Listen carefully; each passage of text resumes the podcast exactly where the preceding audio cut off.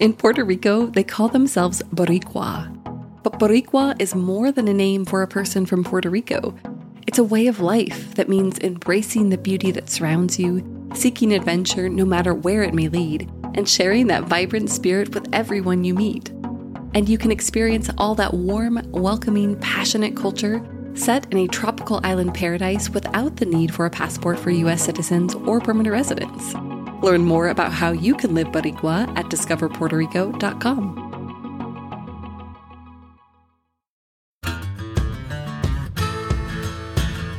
This is Unpacked by Afar. I'm Paige McClanahan, an American travel journalist based in France, and today we're talking about revenge. Well, sort of.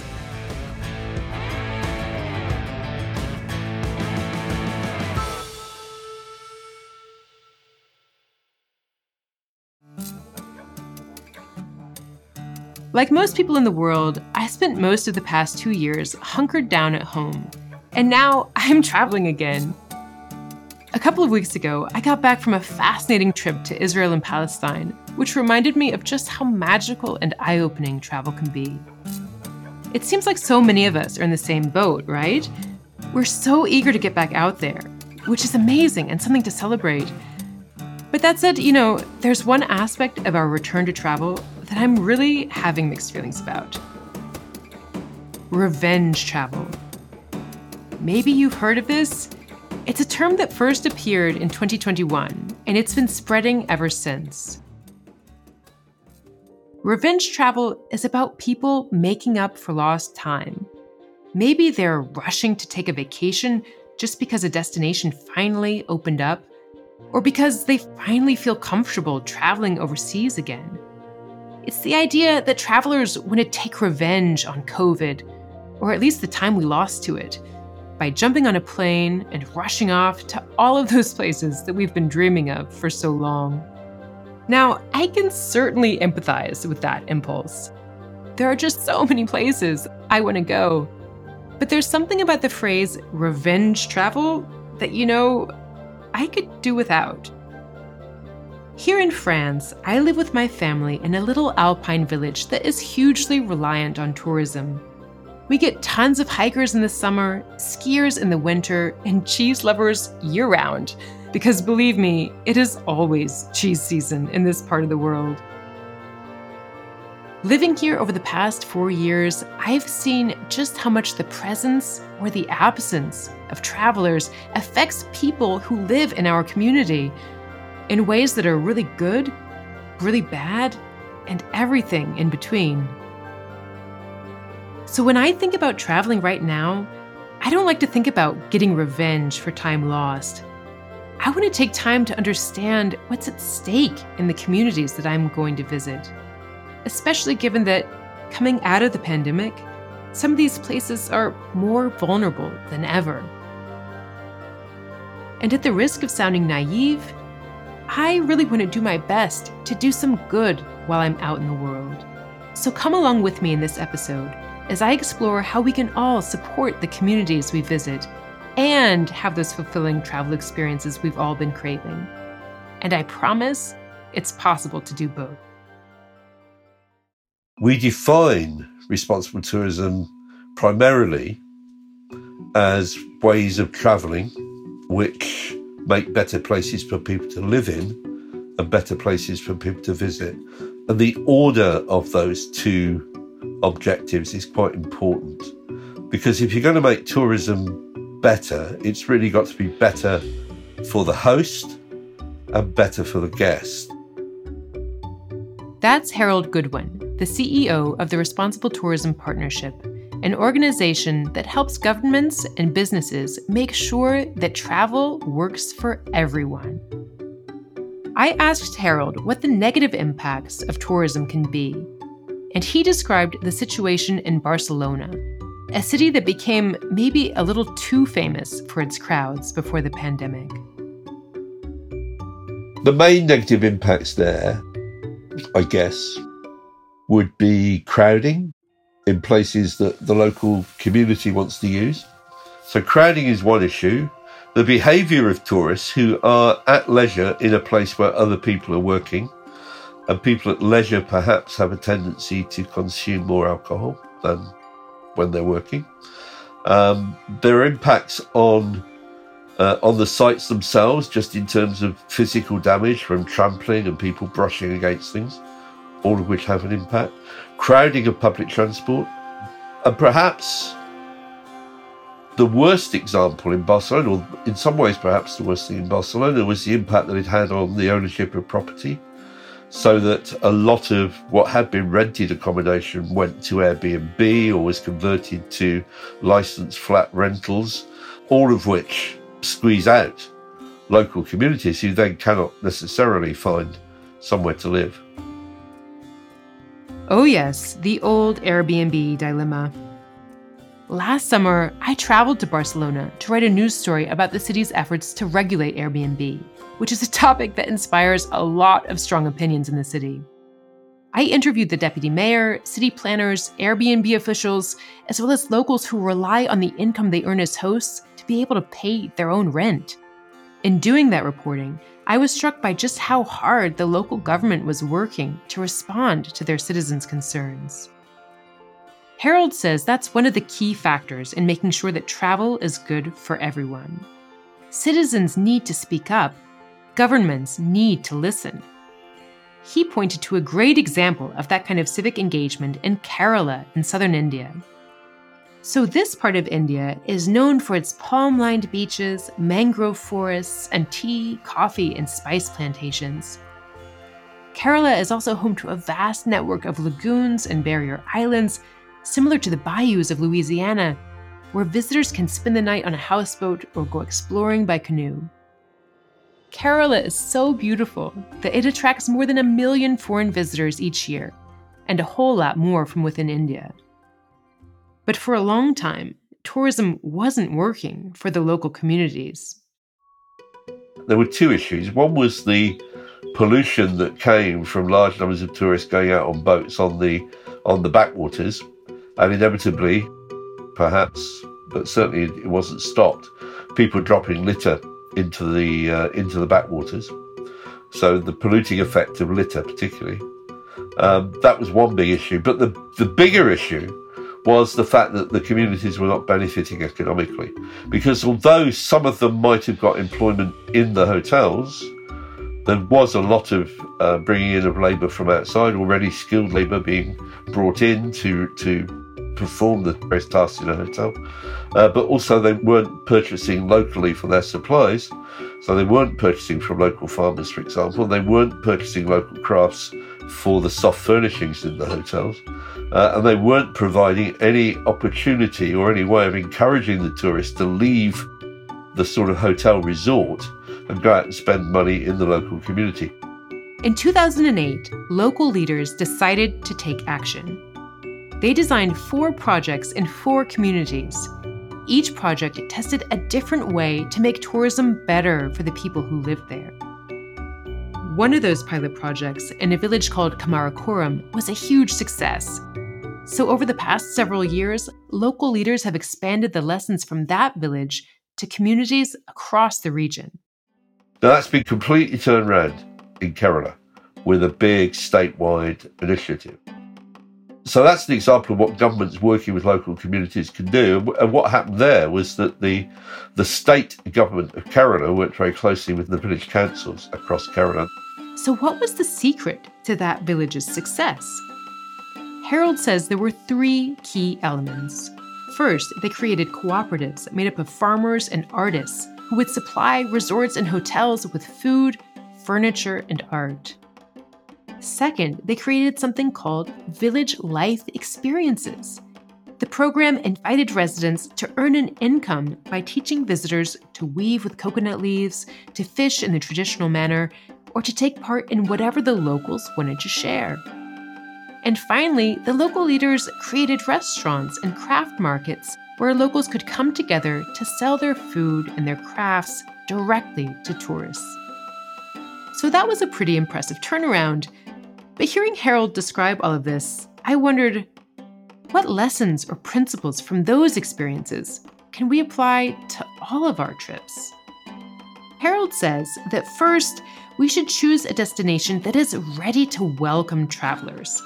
It has to have the infrastructure to manage tourism.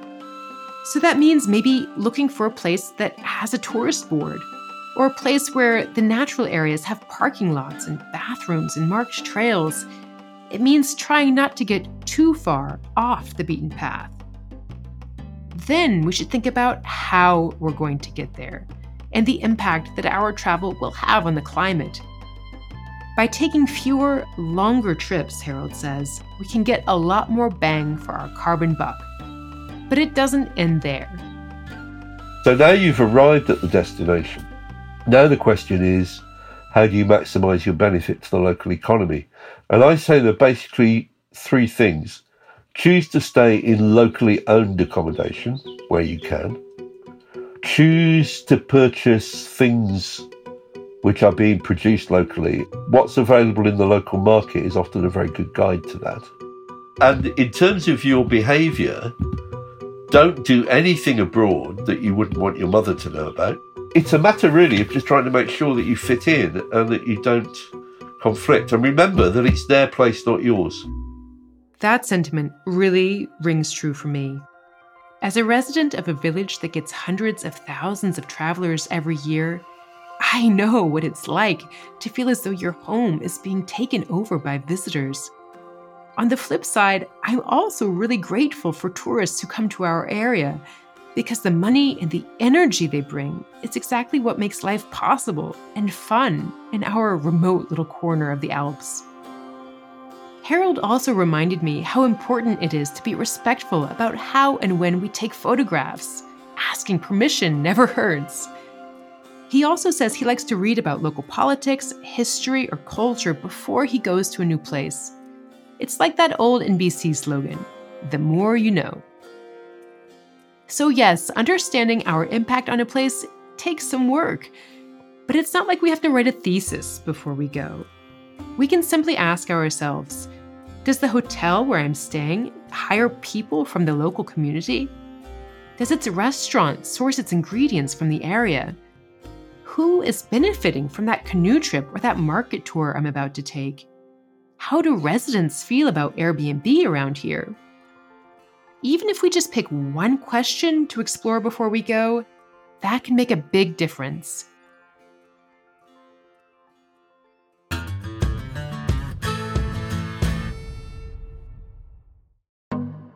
In Puerto Rico, they call themselves Boricua. But Boricua is more than just a word to identify a person from Puerto Rico. It's a way of life that means embracing the beauty that surrounds you, seeking adventure, and sharing that vibrant spirit with everyone you meet. In Puerto Rico, you can experience a tropical paradise with world class beaches. You can immerse yourself in the rich 500 year history of Old San Juan, where there are stunning forts, classic town plazas, and iconic monuments. You can indulge in a foodie paradise with renowned restaurants, seaside kiosks, and an innovative cocktail scene. And you can take in an abundance of natural wonders like El Yunque, the only tropical rainforest in the U.S. National Forest System, all without the need for a passport for U.S. citizens and permanent residents. Learn more about the warm culture of Puerto Rico and how you can live Boricua at discoverpuertorico.com.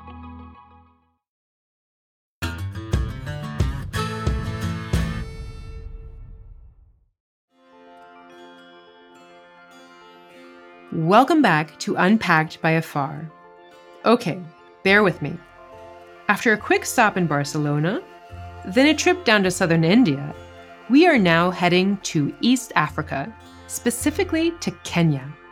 And we're going to talk about a change in the world of safaris, a change that makes sure that the land set aside for wildlife benefits the people who live there too.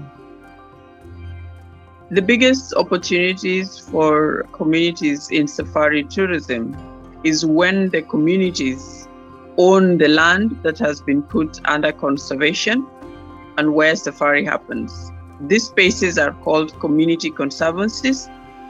That's Judy Kepher-Gona of the Sustainable Travel and Tourism Agenda, a consulting firm based in Nairobi, Kenya. Judy works in Africa and around the globe to create immersive travel experiences that also bring wealth into host communities. Historically, most land in Kenya has been owned by the government or by private landowners, many of whom are descendants of white British colonials. Judy says that in recent years, more communities in Kenya are coming together to set up conservancies that they manage themselves. That means that it's the locals who get to decide how and when they can use the land to graze their livestock, which is an activity that's critical to so many rural communities in Kenya. It also means that they can earn money directly from tourism. When the community own the land and earn from the land, then safari tourism has great impact on the community because they earn lease fees uh, for their land and they can negotiate a percentage of the bed night fee from the tourism operators. Judy also says that community conservancies make sure that tourism jobs go to people who are actually from those rural communities instead of being given to Kenyans who move to the area from Nairobi or other big cities. Any other safari uh, where protected area is owned and managed by the government, even if these areas are in communal lands, can only offer the basics of employment to the communities. And that employment uh, is shared by all other Kenyans who have the same qualifications and therefore there is no affirmative action to prioritize communities. So, in this particular case, where safari happens in areas where land is owned privately or by government, the impact and benefits to communities is very low. Judy says that in Kenya today, about 11 or 12% of the country's land is managed by community conservancies, which is a big increase from just 20 years ago. She also says that in those community conservancies, up to 85% of jobs go to people who are local. Community management also means that local farmers can still access the land for grazing at certain times of the year. When the land is owned by the government or by an individual, that kind of access isn't guaranteed. But, Paige, you might be asking, how can I tell who owns the land I'll be visiting in Kenya or anywhere? It's true that it is not always obvious, but a little homework can go a long way. If you're going through a tour operator, they should be able to answer that question for you.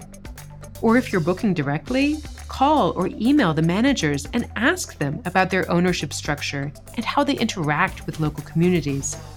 You can also do a quick Google search to see if the lodge or the ranch that's hosting you has any history of conflict with its neighbors because I'm afraid there are several examples of that, even in Kenya. Of course, there are a lot of other things to do in Kenya beyond safari tourism. There are modern cities to visit, mountains to climb, and sandy beaches to explore along the coast.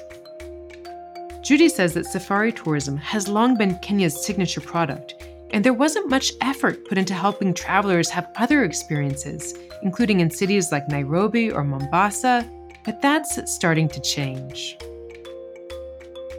A new tourism strategy was launched two days ago for Kenya. And, uh, it is trying to promote culture and heritage apart from the safari. Uh, it is also uh, big on adventure and domestic tourism. This is an important thing to keep in mind as we venture out into the world. What parts of a city or country are heavily marketed to travelers? How can we explore less talked about sides of destinations? And how does understanding how countries manage tourism help us make smart choices? For example, Kenya's travel industry is a major contributor to the economy, and the country wants to bring in even more international travelers in the years ahead. Judy says that it's important that the people who are promoting travel use the right measures to figure out if the industry is actually helping the people of Kenya overall. Because aiming for growth of the wrong kind of tourism can end up doing a lot more harm than good. And we've been saying this for a long time as an organization. It is only sustainable if the metrics show us that the biodiversity has been protected And the well being in tourism destination has improved because of tourism.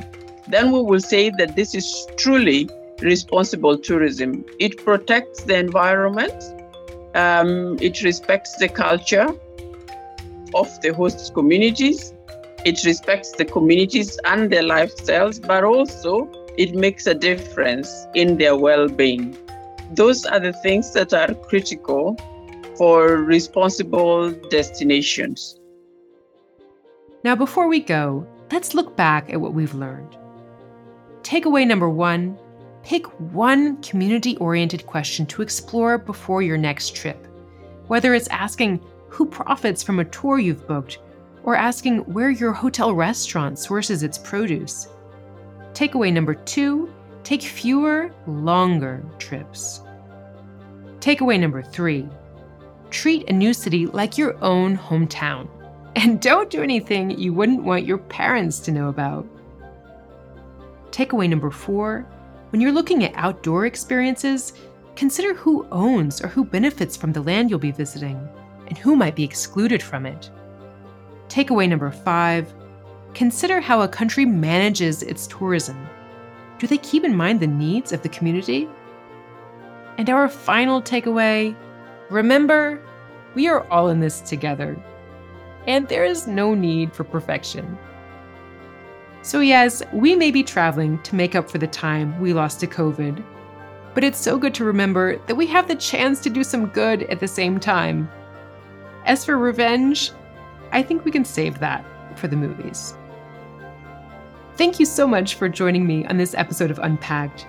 If you would like to learn more about me and my work, including my own show, the Better Travel Podcast, you can sign up for my newsletter by stopping by my website, paigemcclanahan.com. Take care, and I really hope to see you out there. Ready for more unpacking? Visit us online at afar.com and be sure to follow us on Instagram and Twitter. We are at Afar Media. If you enjoyed today's exploration, we hope you'll come back for more great stories. Subscribing makes this easy. You can find us on Apple Podcasts, Spotify, or your favorite podcast platform. And please be sure to rate and review us because it really helps other travelers find the show. This has been Unpacked, a production of Afar Media and Boom Integrated. Our podcast is produced by Aislinn Green, Adrian Glover, and Robin Lai. Post production was by John Marshall Media staff, Jen Grossman, and Clint Rhodes. Music composition by Alan Karesha. And remember, the world is complicated. Being an ethical traveler doesn't have to be.